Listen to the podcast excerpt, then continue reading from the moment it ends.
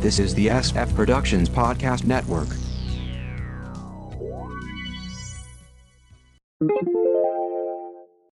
How I Got My Wife to Read Comics, Episode 628.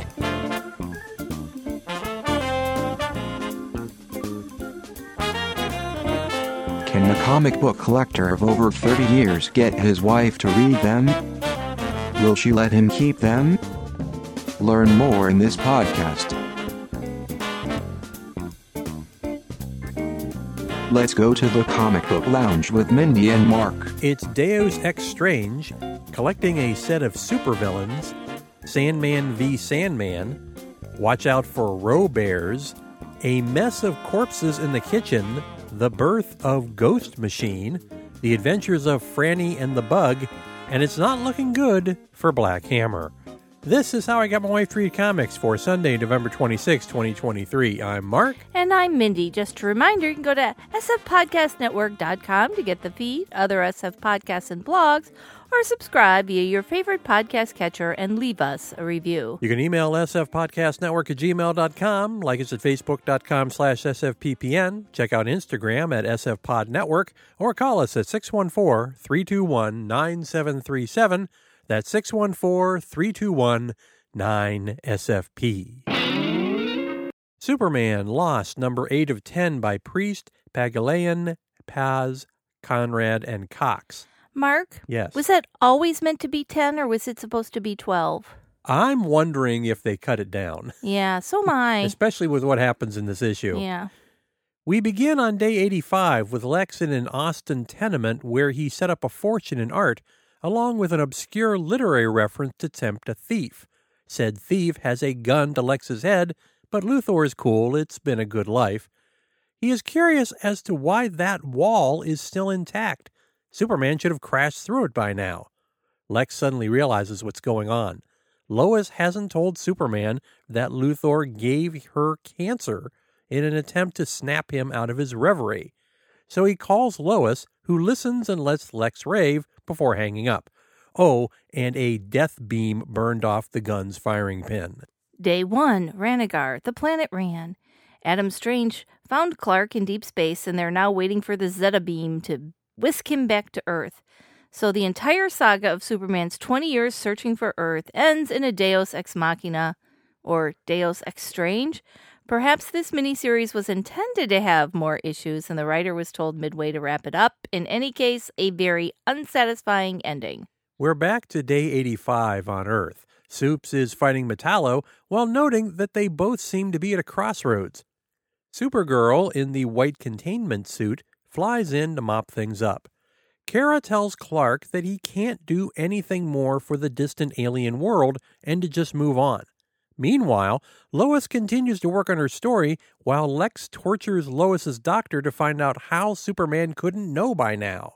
Turns out she's using drugs to mask the symptoms, but it's catching up to her. She's in a bed a day later. Clark says he hasn't been there for her, and she agrees.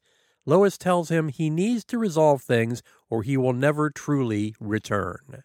Day 88, Clark checks in with Black Adam, who spent 5,000 years returning to Earth, hoping he might have info on the location of the distant world, but it involved time dilation, so he has little knowledge of the journey. Adam tells Clark to take yes for an answer and not waste the gifts he has been given. Day 90. Lois is still in bed with Clark taking care of her. Her purse falls on the floor and a prescription bottle falls out of it. Clark checks Lois's phone and there are many missed calls from Lex. Lex waits at the wall for Clark. Two issues to go. Can't be over soon enough. Justice Society of America, number seven, by John Santucci and Plascencia. We begin in current day with an intro by the Harlequin Son, a monster who doles out justice on men wanted for criminal assault. He beats them up, gives them an eye tattoo, and leaves them for the cops. Then we cut to Slaughter Swamp, where a team is trying to take down Solomon Grundy, or recruit Solomon Grundy, depending upon your uh, point of view there.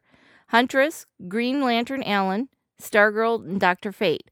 Huntress is pursuing her original path, where, in the now wiped out future, she brought rehabbed villains into the JSA. Salem, Dr. Fate's lost sidekick, tries a spell intended to revert Grundy to his pre undead self.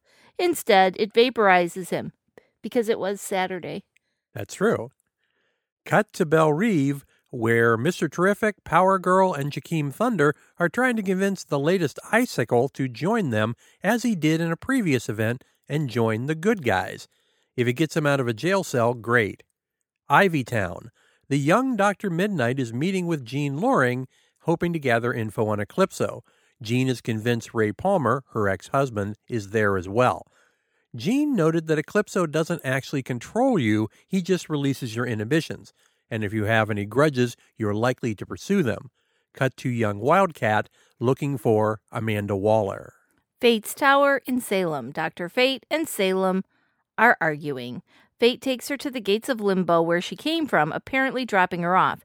Salem wants the helmet, but Fate leaves instead, telling her the society will take her on as a charge as he has become a distraction.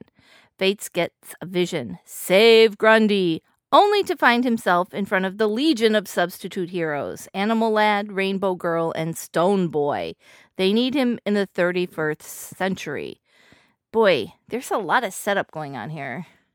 And here are two of the three books spinning out of the new JSA book. Wesley Dodds' The Sandman, number two, by Venditti, Rossmo, and Plascencia.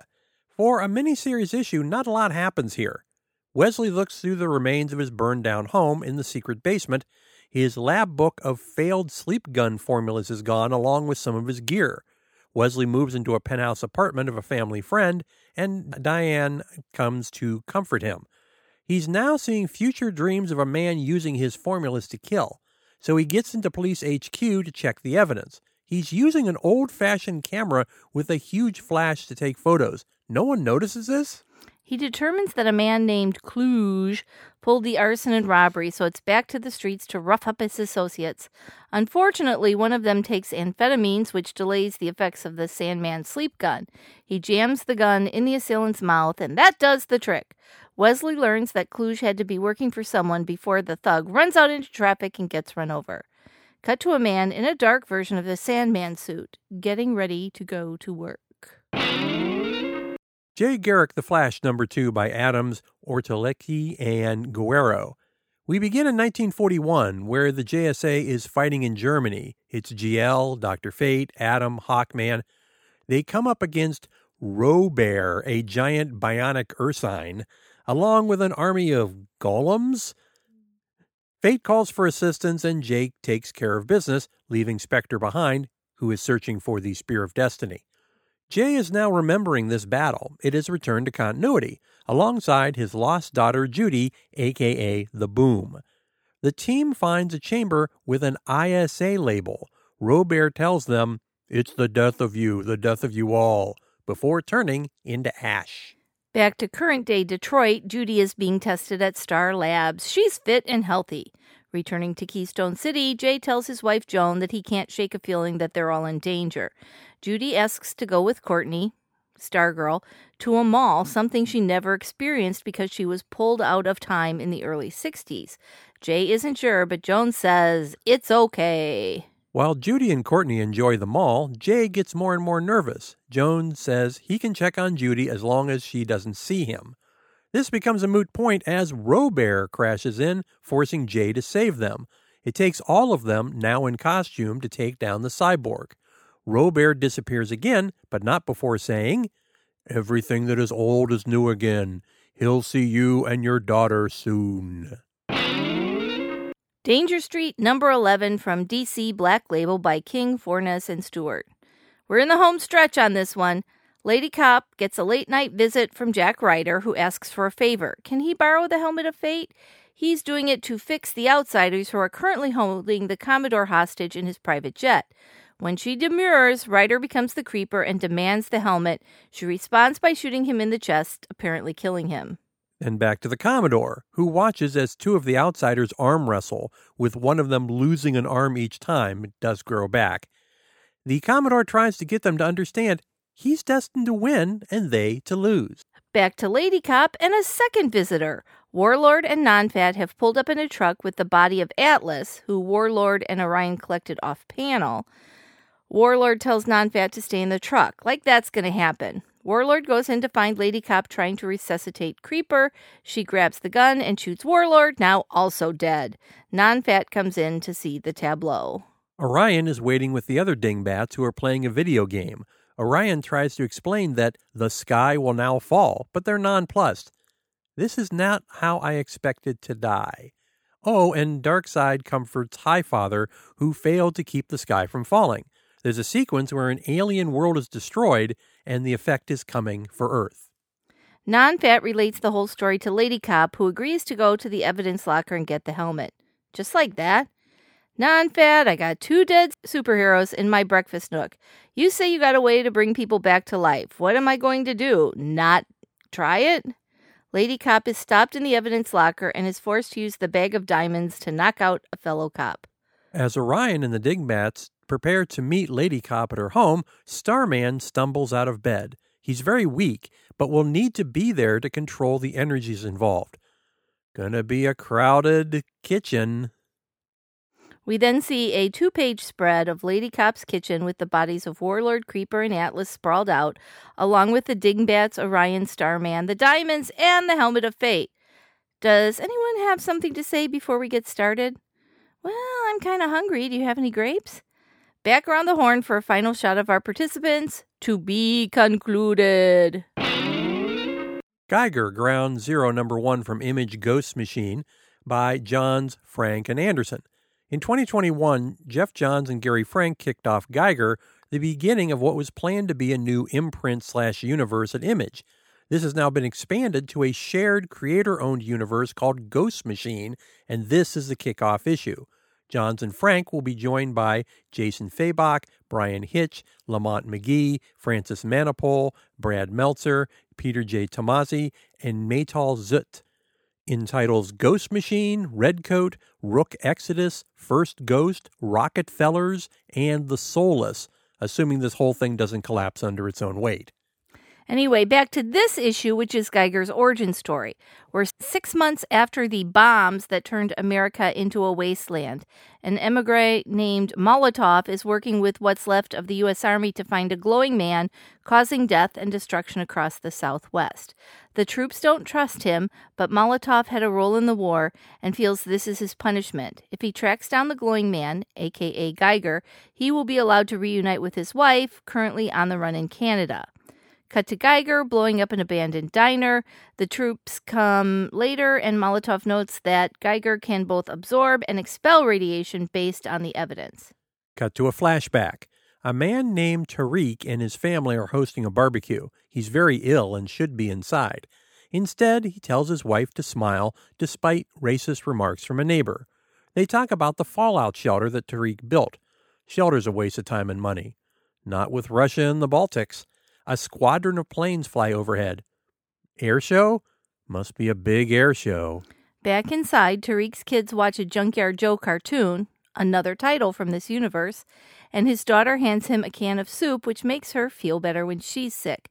Later, Tariq reads them a bedtime story, and Trace reminds him he has a treatment session the next morning. They watch TV in bed, and there's a bulletin Washington has been nuked. Get the kids! They run into the shelter, and the neighbors try to force their way in. Tariq closes the door while staying outside to protect his family, and the bomb goes off. Geiger, aka the Glowing Man, aka Tariq, now looks through the rubble of their home and finds that soup can. Unfortunately, the troops find him there, and there's a firefight, with Geiger going off and vaporizing most of them. Only Molotov remains. Oh, and Tariq, no longer glowing, huddling by the shelter door. Now, if they stay to schedule, this conclusion will come out next month, and then things truly kick off in January. And if they don't stay on schedule, it will be a very bad sign for the imprint. Yes. Fish Flies, number three from Image by Jeff Lemire. As dogs are used to track down Lee's scent in the farm fields, Detective Danny returns to the hospital to talk to Helen, who's there watching over her son in a coma. She waves off the crazy talk from the previous night about bugs and tells him he should be thankful not to have kids. At least you never have to know what it's like to lose one. The dogs have caught the scent, and Danny is on the way there, checking in with his wife on the phone.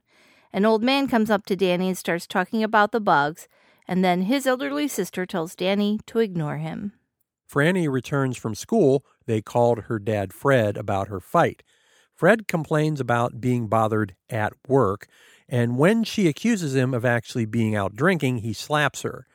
It's at this moment that Danny arrives at the house. The dogs led them to Fred's barn, and Fred begrudgingly lets Danny check it out.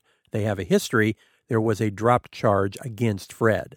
Frannie has overheard all this and runs out to get the giant bug, aka Lee, to hit the road before they catch him. Meanwhile, Danny notes that Fred has clearly been drinking and asks about Frannie. Danny finds a bug carcass in the barn. Why so far from shore? Back to Frannie, who begs Lee to leave. It notes that Frannie has been hit, who shrugs it off. Finally, she tells the bug they are no longer friends and it jumps away. She returns to the house, and Fred is accusatory, ordering her to stay in the house when she's not at school. Lee crashes in and attacks Fred, beating him to a pulp. No more killings, you promised. Good boy. You came back. No one ever comes back. Frannie talks to her unconscious father, telling him he deserved this because of what he did to Mama. Frannie hops on Lee's back and they hop into the distance. In an epilogue, a policewoman is interviewed. She had always heard about how crimes went up when fish flies arrived, and her research proved it. Black Hammer, The End from Dark Horse by Lemire Ward and Pecos.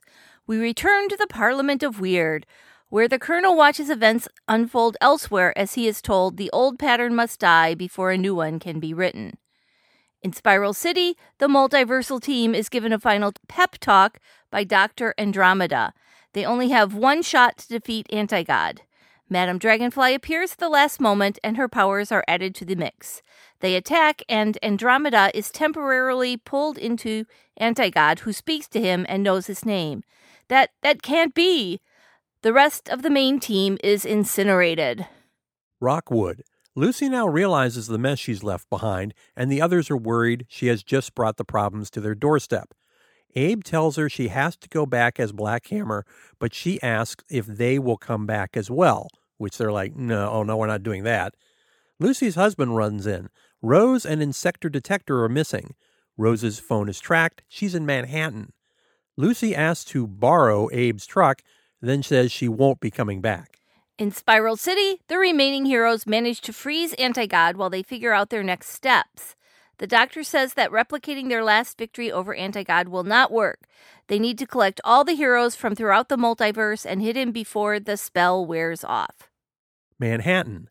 Rose and Detector have found the apartment of comic author R. Walden Laurie, an anagram of Randall Weird. Randall tells them to leave, but another guest admonishes him. It's the evil Black Hammer, aka Rose's granddad. Ooh. Announcer bot, how can the folks find us online? Go to sfpodcastnetwork.com to get the feed, other SF podcasts, and blogs. Subscribe via your favorite podcast catcher and leave us a review. You can email sfpodcastnetwork at gmail.com. Like us at facebook.com slash sfppn. Check out Instagram at sfpodnetwork. Call us at 614-321-9737. That's 614-321-9SFP. Back to you, Mark. Thanks for listening, everybody. Bye. Bye bye.